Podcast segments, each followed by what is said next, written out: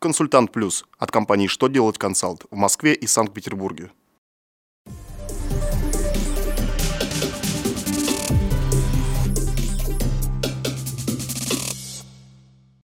Добрый день! Для вас работает служба информации телеканала «Что делать ТВ», в студии Алексей Шардуба. В этом выпуске вы узнаете, по какой форме с две тысячи восемнадцатого года нужно будет сдавать отчетность по налогу на имущество организаций, какие документы могут послужить основанием для выдачи подотчетных сумм, почему Минфин хочет возложить на покупателей обязанности по уплате эн дэ эс.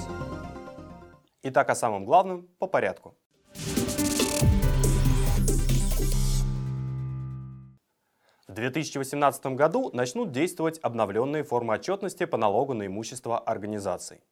Федеральная налоговая служба напомнила об утвержденных еще весной формах документов, которые нужно будет применять с начала следующего года. Среди важных изменений налоговики отметили, что в строке ноль один ноль раздела два точка один декларации по имущественному налогу нужно будет указывать кадастровые номера объектов недвижимого имущества. Если таких номеров нет, то указать нужно условные номера по данным Единого госреестра недвижимости в строке ноль два ноль. В случае же, если такие номера не регистрировались, то указать нужно инвентарные номера в строке ноль три ноль или в строке ноль четыре ноль, двенадцатизначный код о ка о эф по о ка ноль тринадцать две тысячи четырнадцать.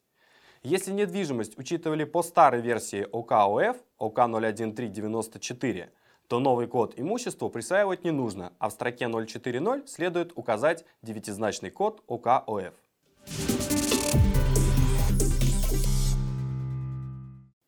Банк России сообщил, какие документы могут послужить основанием для выдачи подотчетных сумм, а также обязательные реквизиты, содержащиеся в них. Так, заявление подотчетное лицо может составить в произвольной форме, но в нем обязательно должна быть получаемая сумма и срок, на который ее выдают. Также на заявлении обязательно должна быть подпись руководителя. Если сумма выдается по распорядительному документу, то его форма особого значения не имеет, но в нем обязательно должны быть фамилия, имя и отчество подотчетного лица, сумма и срок выдачи денег, подпись руководителя, а также дата и номер документа. При этом важно помнить, что распорядительный документ нужно выдавать перед каждым получением подотчетной наличности.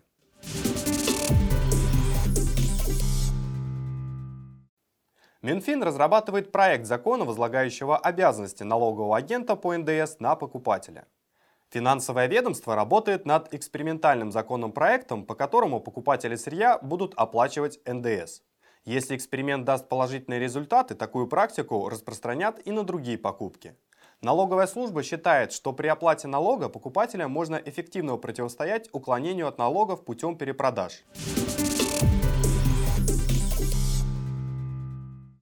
На этом у меня вся информация. Благодарю вас за внимание и до новых встреч!